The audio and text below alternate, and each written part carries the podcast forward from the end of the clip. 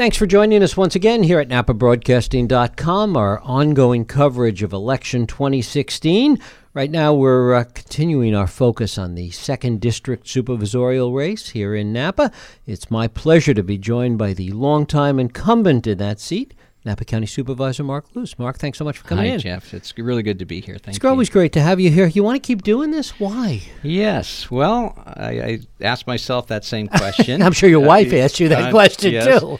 Um, but and I think the answer is, you know, I just have a lot of uh, ownership, if you will, Mm-hmm. in what we've been doing. Is we've done a lot of good things, um, but there's uh, still a lot more that I would say is at risk as we move forward, and and I just have a real interest in, in just seeing Napa stay on track and and not go off the deep end. And Do you think that we're in better shape now in terms of the issues before the county and some of the problems that we're facing, that we're in better or worse shape than we were four years ago or eight years ago or even 12 years ago when you were on, yeah, first we're, on the board? we're definitely in better shape. Uh, we got a sort of a new set of issues. They're issues that have a lot to do with our success. Now we've uh, got a lot of uh, job generating uh, businesses in our community. That's creating traffic. That's creating uh, pressure on housing.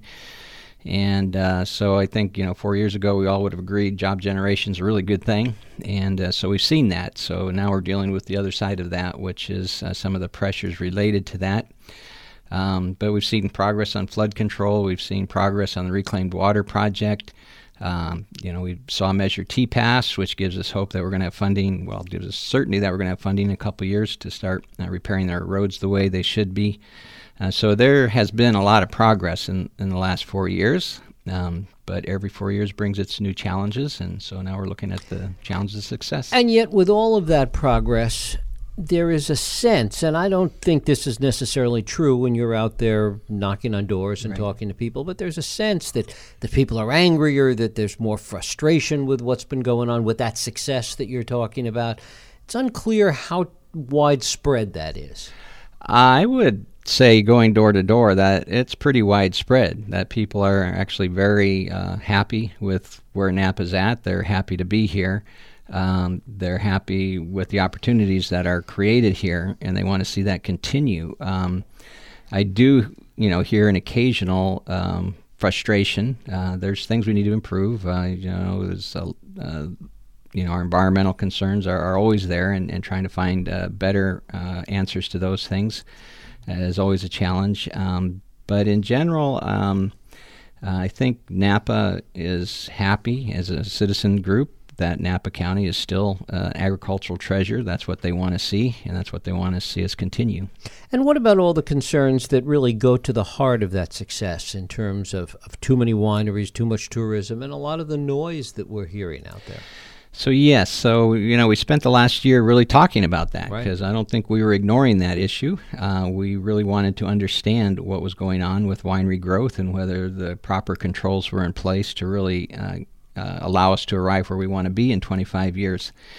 And with much discussion uh, at all levels in terms of uh, ideas as well as implementation issues, I think we arrived at a solution that's actually relatively simple and yet really important, and that is just much stronger enforcement. Uh, this uh, process that we're going to go through of requiring wineries to uh, certify under penalty of perjury that they're in compliance with their use permit um, will be very important. It will then allow the 75% rule.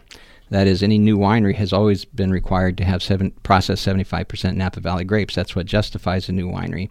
And this enforcement approach will assure that that actually has teeth, and that will be a self regulating factor in terms of whether or how many new wineries there will be. In terms of rules and regulations, particularly regulations for wineries, there's been a lot of talk about the process being too complex, that we somehow need to simplify all of this. Yes, well, I would agree, and yet uh, much of that process is out of my control. It's you know it's the California Environmental Quality Act that requires uh, uh, notification, requires that we study a whole host of issues. Uh, it, it opens the door for all kinds of debate, and and so that part of the process is um, sometimes very challenging. I think there's many people who think it needs reform because it's doesn't seem to actually be as much about environmental protection as it is just stopping projects from moving forward. That being said, there doesn't seem to be a pathway to significant reform unless you're building a new arena in Sacramento or somewhere else. so, um, so that so we would like to see a more streamlined process. We're actually looking for smaller wineries to find a more streamlined process where um, they don't have to go through all the complexities that a larger winery might have to go through. Um, uh, so, uh, so we recognize that it is a complex process, but it's not unique to Napa. It's California. I mean, is something wrong with the system when, and regardless of where you stand on, on the Walt Ranch project, something is wrong with the system when you look at an applicant who's had to spend $4 million to yeah. get to the point that it's at today. For 200 acres of agriculture, right. and or 250. And so um, I agree that whether you are in favor of Walt Ranch or opposed right. to it, it shouldn't have taken us as long as it's taken us to get here. That the, that kind of environmental review and study uh, should happen over a period of a couple years, three at the most. Um, and so uh, we we uh, just need to press on. But again, there's so many complexities related to that in terms of uh, the applicant actually understanding what's needed, hiring the right contractor to get it, uh, public comment, which identifies new issues. Uh, so there's. Um, it's, it's just not as easy as you'd like to think. So, is there anything that can be done, in your view? Is there yeah. anything that the county can do? Is there anything in the process that can be done to make that process less onerous?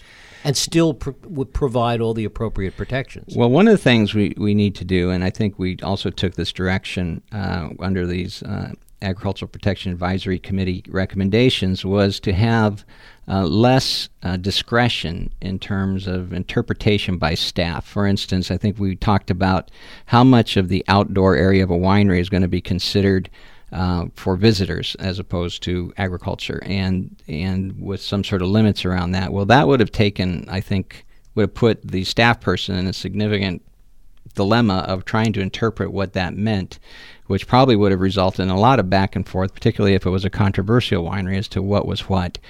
And so I think the more we can um, be very specific about our criteria, that really is sort of checklist format that you can just look at something and, and know a certainty that it is met or not met, uh, the better. Uh, the more discretion that's allowed um, is uh, in some ways good. Discretion can allow you to do some more creative things, but that also means there's going to be more time involved in um, working through the process. I want to talk a little bit about the process and, and what I perceive, at least, to be that the rhetoric has gotten ratcheted up in all of these discussions of late. Yeah. Uh, I mentioned Walt Ranch, that was perhaps the most recent example, but there have been a lot of others where the, the language at, at some of these meetings and, and the anger has really ratcheted up to a point where it's become personal in some cases. Yeah, that seems to be uh, the nature of debate these days. Um, I even see on Facebook comments people who are commenting with sounds like radical certainty about what they're talking about, and yet they're totally disconnected from the reality of what that post was about. And so, um, and you know, the assertion that you know everybody's dying of cancer and yet there's no nexus to anything that that's actually going on in the valley right. to any of this and so um, so that doesn't mean we dismiss that but it's almost you know for many people it's already conclusive that that wineries and vineyards are responsible for this. And and so it's that level of um, asserting beliefs as though they were truth. Uh, well maybe that's always happened but it just seems louder and more strident these days and and a little more rude and a little more ad hominem attacks that are happening at these meetings. Do you, I mean, is there something that I mean, in your personal view, is there something the board should do to to really try and tamp that down a little bit in some of these meetings? Um, I think it it does sort of fall into the hands of the chairman to uh, deal carefully. I mean, I think at one level you need to respect people, even if they don't say things in the tone that you'd want them to say that, and so you need to respect that. Uh, but at the same time, uh, maintain a certain decorum in terms of minimizing personal attacks and the like. So, Uh, I don't know that there's any unique solution other than just continuing to treat people with respect, and hopefully uh, over time that that's honored by the people who are showing up to speak. Mm-hmm. I want to talk a little bit about uh, th- this winery situation that we've been talking about in this ongoing discussion. It was part of the APAC discussion, and it's certainly you know much of what's been talked about over the last year and a half, two years, and and whether or not there has been enough understanding and incorporation of the way the, the wine business has changed. I mean, certainly you've heard at so many meetings now, we've all heard how the business has changed, distribution has changed, direct marketing is more and more critical. Is that something that you think that the board needs to be mindful of as Yes. it makes decisions for going forward? Yes, and uh, and I think we are, um, and I think that's really again part of the reason we arrived at the conclusions we did. Um, so uh, we've been really fortunate, you know, as you sort of hear all the commentary and you put the pieces together, and then looking back, you see, you know, we've been really fortunate in that, you know, we had a goal of preserving agriculture, and it's just because it's agriculture to protect the land and uh, and preserve that, and so that's why I've been involved as long as I have been involved and that turned out to be a very unique thing around the world. Uh, and so, uh, what has happened is people who are tourists come to have unique experiences, experiences they can't find somewhere else. And so, our desire to preserve the valley for agriculture has also made it a tourist attraction, though that wasn't the intent, I can tell you, uh, 25 years ago when we did this. Um, so that's that's the reality. We are a tourist attraction because of our agricultural preservations. Um, at the same time, that ag requires that not only you grow the grapes, but you process it and turn it into wine and sell it at a profit. Otherwise, those grapes aren't worth anything and they soon turn into housing. And so it, it is really important that we're good partners with the people who actually take that agricultural product and bring it to market and I, I think we're all very aware that that direct to consumer marketing, which goes in hand in hand with that unique tourist experience that people are looking for, um, is is a very important aspect of how uh, that our product is delivered to market. And so, uh, yes, we have to recognize it, embrace it, and accommodate it, uh, while at the same time being very respectful of the neighbors who are aff- affected by it. Mm-hmm. Do you think overall that the APAC process was, was a good one, a successful one in terms of its outcome at this point? Yes, I think uh, it was actually relatively short. You know, in less than a year, we had a very significant discussion with uh, many stakeholders involved. Had had their points of view laid out on the table, so I think everybody understood where people were coming from. We had a good set of recommendations, but ultimately that had to be filtered through uh, the eyes of what could be legally defended and what could be enforced.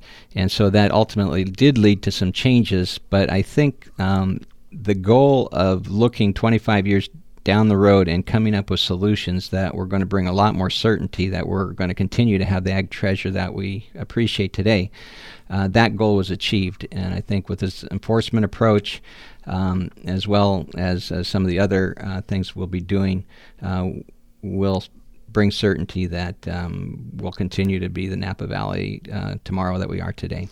Were there any things that you would have liked to have seen emerge from the APAC process that didn't? Either because it wasn't focused on or it didn't have enough of a consensus, but things that you think might have been a good idea? You know, actually, I'm very pleased with it. The ideas that came out were not what I was thinking, but they make a lot of sense. Uh, the, the one uh, was the uh, identification that we really don't have any controls on how much land housing takes, and every parcel that can be accessed in the unincorporated county can have a house built on it, and those can have as much of an impact in terms of. I mean, we do have a viewshed ordinance, but still, you know, a lot of large houses on hillsides can have a big impact on our viewshed, can have a big impact on uh, uh, roads and erosion and other things. And so the idea that we're going to take a more focused look at uh, how large an area is allowed to be developed into housing on a given parcel and perhaps bring a little more constraint on that is actually an outcome I hadn't anticipated, but is very much part of trying to preserve this agricultural county that, that we appreciate. Mm-hmm. Is there an is there a step two now that APAC is pretty much Well, done? yes. I mean, so well, and that was part of APAC was identifying those steps, and so now we're going into a period where we're getting people into compliance. Uh, we need to work with our our wineries to. Uh, in a sense, a, sort of a moderate grace period here where people can come in and open up their uh, their permits and, and explain to us what they think they say, and we'll explain to them what we think they say, and then we need to uh, come to one mind in a very uh, peaceful way, if you will, as to what they do say, so that uh, once we get to the point of uh, hard and fast enforcement, everybody's on the same page. So, so that's one of the steps that we need to go through. Isn't one of the problems that all of these permits, because they've been done over such a long period of time, that what was the sort of the law of the land 15 years ago or 20 years ago or 30 years ago isn't quite the same today. Interpretation is even well. Different. That's yes, and so you know, there's things that I thought were totally understood in terms of pre-WDO, what qualified as an existing use versus a non-existing use at that time, and therefore what you're allowed to do thereafter. Um, thought that was understood by everybody who you know walk the ground here in Napa, but um, but not. That doesn't seem to be the case, and so we just need to clarify some of those misunderstandings. I think there's a lot of people who want to believe something different. Um, so we just that's why we have the issues we have is that uh, that we need to just be clear and and uh, definitive on what can and can't be done. How difficult is it when there are individuals and, and groups that are there in front of the board, and you've been doing this a long time, that are opposed to every single project. I mean, how does that okay, yes. how does that help or hurt the system?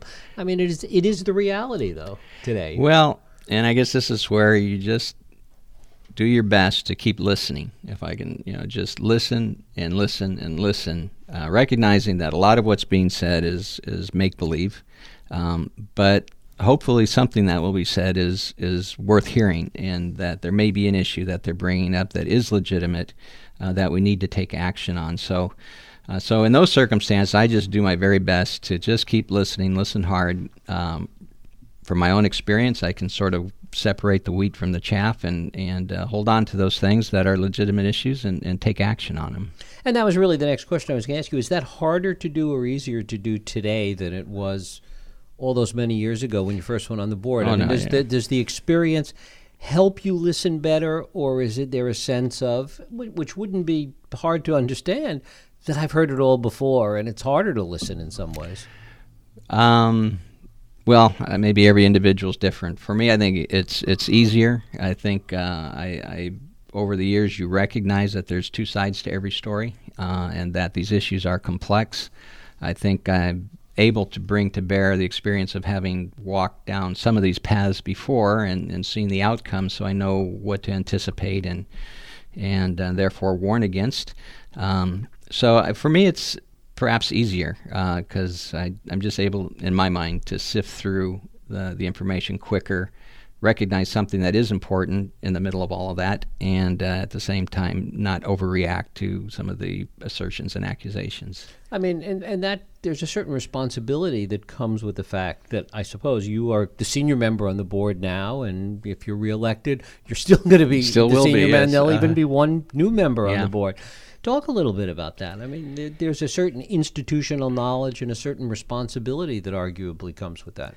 Yes, and uh, of course, every elected, whether they're their first year or their twentieth year plus, um, is their own person and is has their own uh, right to make their decision in the way that they will, and uh, and so that just needs to be recognized. There's no I'm not running for emperor or anything, but uh, I hope that, and I think uh, through my experience, uh, I think I can share my experience, and if it's respected, which I hope it will be, uh, they'll respond accordingly. And if we've got good electeds, like I think we will, um, you know, they'll hear me. They may not agree with me on everything, but they'll hear why I'm concerned about a certain path or why I think a certain path is the right direction, and, and I'll share that as best I can from why I think that and. Um, so I think that'll be important in terms of helping us stay on the track. Um, you just look at other counties, other cities, and you see so many of them who sort of disintegrate into um, almost juvenile food fights in a way. And, and and I would hate to see, and I'm not saying that would happen here in Napa, but th- those are one of the things that I think I can help guard against, uh, hopefully by bringing people back to um, what has worked in the past, what hasn't worked, and uh, and what's the proper course for our citizens. We one of the we've talked a little bit about this before, and I, I know kind of what, what your thoughts are, but I want to sort of touch on it again briefly, and that is what you think relationships are between the city and the county right now. And there, there are some that say there are problems, some that, that argue that it's working pretty well. What are your thoughts on that? Well, you know, I, I, look at it basically as you know, what's the result? Uh, what is it we're working on, and are we making progress? And uh, and so I, I, think the answer is yes. We're working on all kinds of things. The sanitation district, which has two city council members, and uh, and I was a board member on there up until a year uh, or so ago. Uh, we pushed and now have uh, reclaimed water projects going to our, our, different areas, and that was anticipation that we, we need more water options, and that was a success uh, of us working together in that Joint Powers Authority. Uh, we work together on affordable housing all the time. The county contributes millions of dollars to new housing projects in a traditional format of uh, buying property and building deed restricted rental property for low for low income. Uh, the county, you know, with our work proximity housing program, uh, helps people who live in the city of Napa uh, to buy homes in the city of Napa, uh, who are renting there and working there, but now they can buy homes. So it's it's not exclusive to just people who work or live in the county outside of city limits. Um, uh, we work on uh, all kinds of different issues. It's hard to just sort of pull them all up, mm-hmm. but it, but uh, I think we work together. I mean, even on roads. I was just talking to one of our roads workers. You know, we share equipment. Uh, you know, that they have a grinder that we need, they, they, they make it available. So, you know, our road departments work well together. I know our sheriff and our police work well together. I'm on the criminal justice committee, and, and Chief Potter and, and is and Chief Melton before that uh, sits on that committee, and they're key players, and we work together well with uh, defining, uh, you know, how uh, uh, a person a criminal or an inmate is is released, what's the process that they go through, and uh, and reducing recidivism through that program. Um, Waste Management Authority sit together with a, a, city council member on the Napa Valley Waste Management Authority. We paid off all of our debt. We're debt free there, and now we're paying for road improvements in that area uh, with cash. So um, you know, you just go down a long list, and then there's this is probably a third or even less than that of all the things that the city and county work together on, and we work together great. And I've asked for, so could you give me some examples where we're not working well? Mm. And the two examples that I've heard are, well, Napa Pipe, and yet I think, well, Napa Pipe is went exactly how the city wanted it to and basically on their schedule. And so Costco is going to be annexed. Uh, very few counties would allow a Costco to be annexed to a city. They'd want to hold that revenue to themselves. Uh, but we're doing that. Uh, so that development's moving forward because the city and the county work together well. Um, and then I hear Walt Ranch as an issue, and yet Walt Ranch is a, is a subject that's not even before the board. It's before our planning uh, director as a, an administrative decision, and he won't even render his decision until June. So it would have been inappropriate for me to have any, really discussed it with anybody else at this point. So I haven't heard any examples. I hear the discussion, but I haven't heard any examples of where we're not working together. And uh, just not sure why that is, other than as I talk to other supervisors in other counties, uh, there is always a tension between a county and its city council in a, in a rural county like Napa because cities want to annex land and they look at the things that are going outside their borders and they're very and this is not just Napa, it's everybody.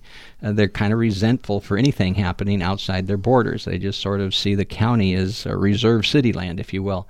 Um, and so there's always been there's always a natural tension. I think there, if you go to our LAFCO meetings, that's where you're going to see tension between uh, the city and the county, where um, the county is in the position of having to say no uh, sometimes to the city's aspirations in that way. Talk a little bit about transportation and traffic. That's an issue that, uh, on a regional basis, you've gotten more and more involved in as, as the county's representative on the MTC. And every, talk a little bit about that.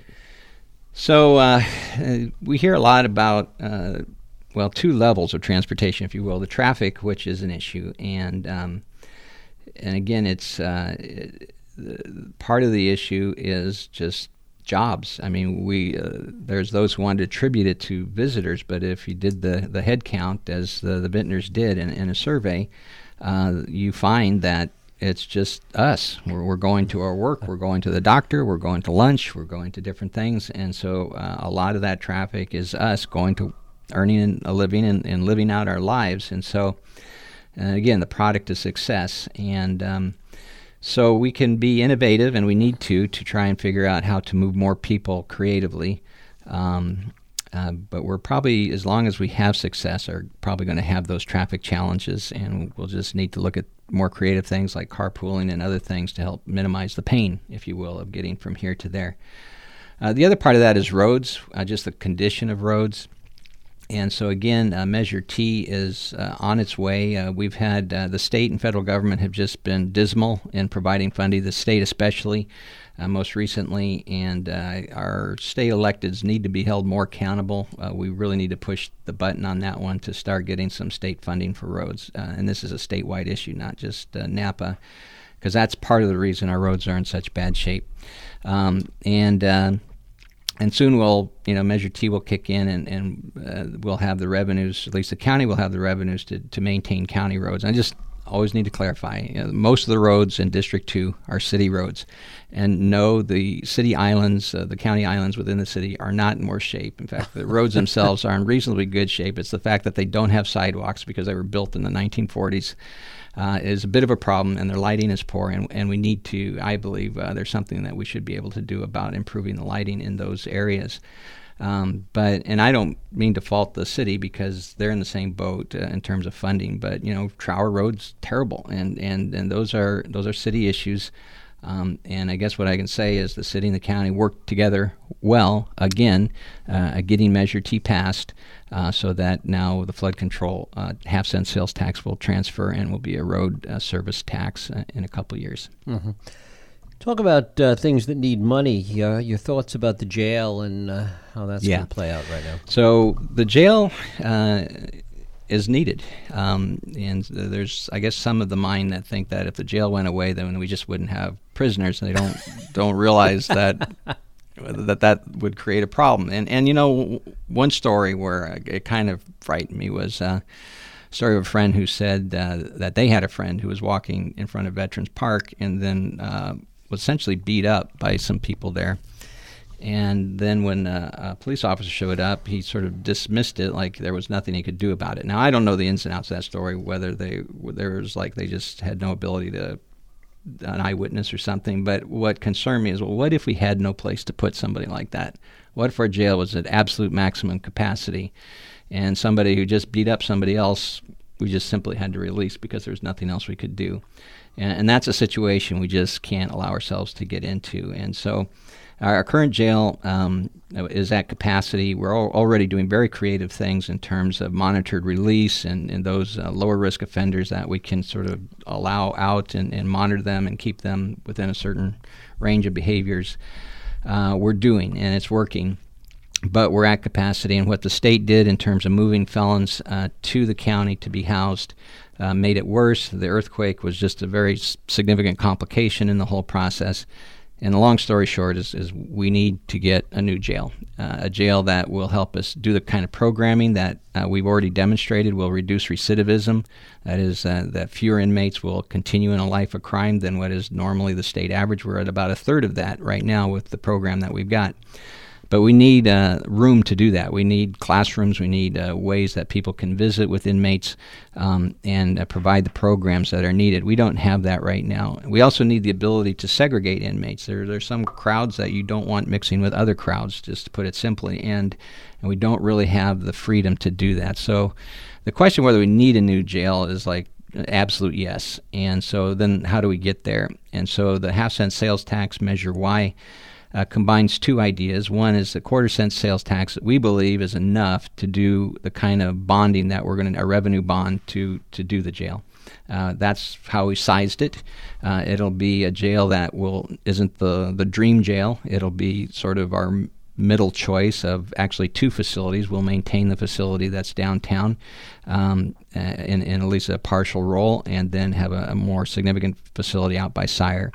Um, in addition to that, it, it's a general sales tax, so all this is at the discretion of a future board. But uh, we also uh, recognize that uh, child uh, well-being, and particularly early childhood uh, development, is a, is a critical uh, aspect of um, developing citizens who are less likely to commit crimes. So there seemed to be a nexus with that. So this quarter cent sales tax is is a 10-year tax. It'll disappear in 10 years. Uh, so it's a one-time source of funds. Uh, we believe it's enough revenue to, to do the jail that we need to do. Um, and there may be some additional revenue if, if sales taxes is better than what we'd projected, or if other sources of funds arrive uh, from the state uh, to help us out, that we could then use that for some uh, child well-being programs. So uh, definitely in support of that. And talking about things that are going to be on the ballot coming up soon, the forest, woodland, cutting down trees. And well, they're, they're out getting signatures for that. We'll see yeah. if that gets on the ballot or not. Um, yeah, so uh, that's one of those that I think we've been there and done that. Uh, in fact, I think Chris Malan was the initiator of both of those. Um, uh, uh, what, 10 or 12 years ago, uh, we had the streamside setback ordinance, which would have, well, actually did, I guess, uh, take away many of the property rights of people who were uh, near streams, even blue line streams. That those are streams that are basically gullies, except when it rains. Um, and uh, the citizens in Napa said that was too much, and uh, and rebuffed that. Uh, had uh, um, a referendum and, and essentially undid that decision, which I supported because again I felt it took property rights with no particular benefit because we have erosion control plans which already protected that. Uh, that, however, uh, raised the ire of the property rights individuals, and the land stewards were formed. Uh, George Batchick and, and uh, Mike Rodriguez and others, uh, you know, got galvanized, and uh, and now they created the Takings Initiative that said any action of the board that restricted property to any degree required compensation, and of course that would have unraveled most of our land use protections and I had to oppose that. So I was their hero one year, and then I was their villain the next year. But that was again, uh, you know, just going too far the other direction.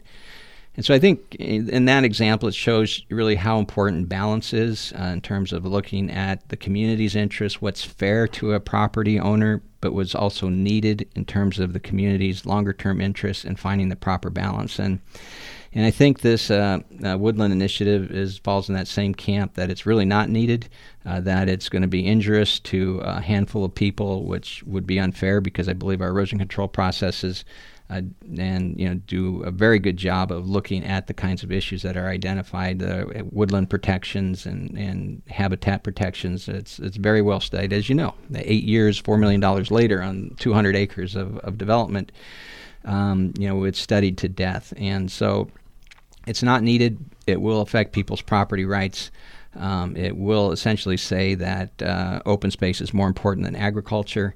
And I don't think that's a message that we want. And if it went through, I think there would be a backlash.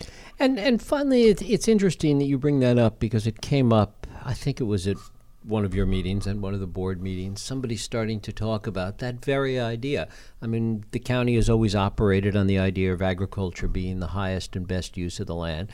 And all of a sudden, you're starting to hear people, albeit on the fringes, come up and say, well, maybe open space should be. It shouldn't be agriculture. I mean, that that's a fundamental discussion that, that people have been raising that, uh, that we've never heard before. Well, to that extent. And, and, uh, and I just, you know, just have to step back and remind people there's about four out of about 500,000 acres that make up Napa County, 45,000 acres are in vineyards, uh, roughly 10%. Um, that's what makes Napa Valley a world-renowned uh, destination. Is those 45,000 acres? It's it's not really a lot of acreage, and it's all for the most part on the valley floor, um, and that's why you know it's it's very important that we protect it. So that leaves you another 400,000 acres of open space, um, and so I think that's great. And I think, uh, but and I, you know, even uh, based on our current pace, I doubt if we're going to see another even 5,000 acres of new vineyards anywhere in this county. It's just very difficult, by example, uh, the Walt Ranch, to get anything permitted. Um, so I don't think there's a real threat. I, I, just don't see many vineyard new vineyards being planted uh, that just running the process the way we do will uh, appropriately review them and make sure that uh, all the concerns and impacts are addressed. Uh, I don't think it's broken, if you will, and I don't think uh, there's any danger of us losing any significant amount of open space. And so, um, on the contrary, you know, I've been a big supporter of Parks and Open Space District, which is creating more and more access to our open space, creating new trails so that more and more people can enjoy it. So I just want to be clear. I value our open space. I just don't see uh, new vineyard development as being a threat, and I don't think we have to have this fight. Napa County Supervisor Mark Luce, I thank you so much for coming in. Thank you, Jeff. Appreciate it. Always a pleasure. Thank you.